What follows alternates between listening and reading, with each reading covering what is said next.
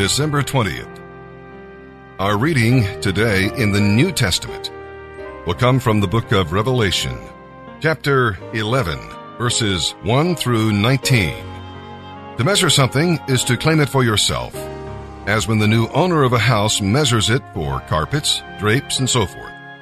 John claims the temple in Jerusalem for the Lord, even though in a short time the Antichrist will take it over. God may seem to lose some battles, but he will finally win the war. We walk by faith. We do not know who the two witnesses are, but they encourage us to be faithful to the Lord in difficult times.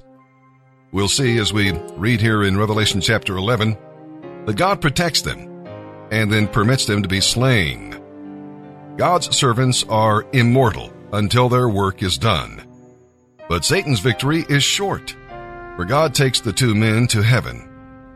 Satan's victory is defeat, but God's seeming defeat is victory.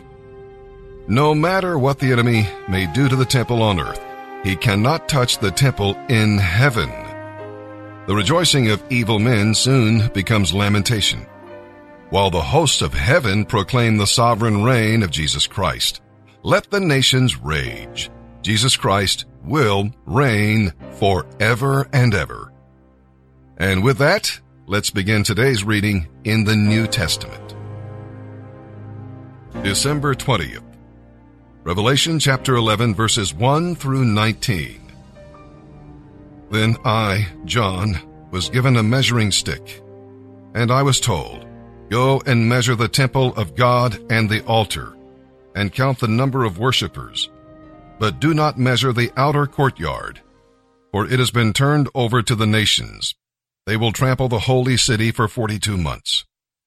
And I will give power to my two witnesses, and they will be clothed in sackcloth and will prophesy during those 1,260 days. These two prophets are the two olive trees and the two lampstands that stand before the Lord of all the earth. If anyone tries to harm them, fire flashes from the mouths of the prophets and consumes their enemies. This is how anyone who tries to harm them must die. They have power to shut the skies, so that no rain will fall for as long as they prophesy. And they have the power to turn the rivers and oceans into blood, and to send every kind of plague upon the earth as often as they wish. When they complete their testimony, the beast that comes up out of the bottomless pit will declare war against them. He will conquer them and kill them, and their bodies will lie in the main street of Jerusalem, the city which is called Sodom and Egypt, the city where their Lord was crucified. And for three and a half days, all peoples, tribes, languages, and nations will come to stare at their bodies. No one will be allowed to bury them.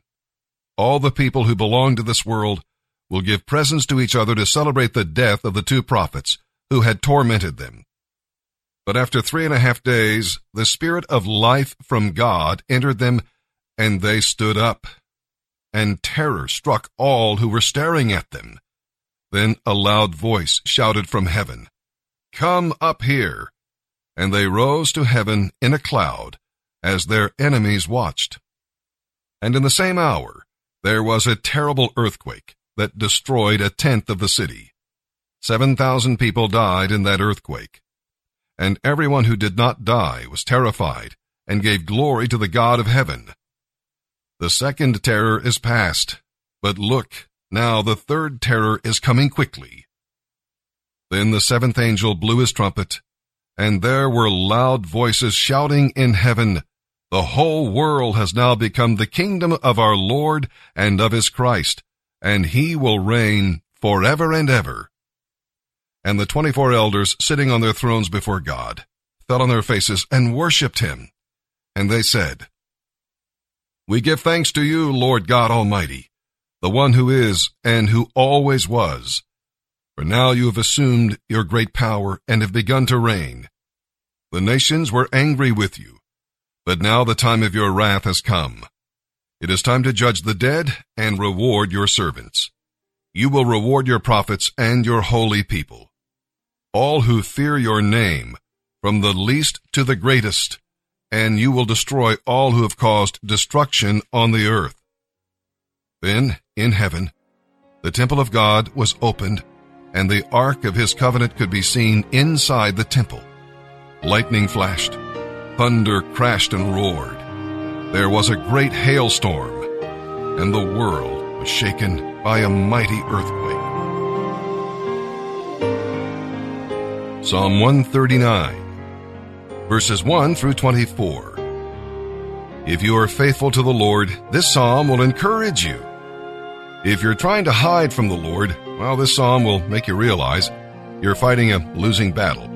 See, He knows what you do. He knows you personally and intimately. So do not try to fool Him. Be open and honest with God and rest in His love.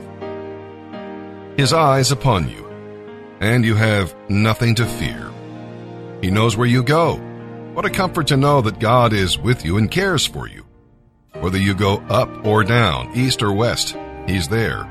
Sinners try to hide from God, but believers hide in God. He knows what you are. After all, He made you, planned your potential, and ordered your days. Now, this is not some kind of blind fatalism that paralyzes you. No. It is the wise plan of a loving Father who knows what's best for you. Accept what you are as His gift to you, and then use it wisely as your gift to Him. You are unique. God made you that way. He knows what you think. The psalmist pondered the thoughts of God, and in this way cultivated the presence of God in his life.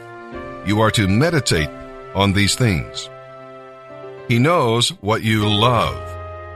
Take these words to heart. You who love the Lord hate evil. Love not the world. And he knows what you desire. You do not know your own heart as well as you may think you do. Let God search you and deal with the things that make you anxious. Let him lead you. He knows where you ought to go.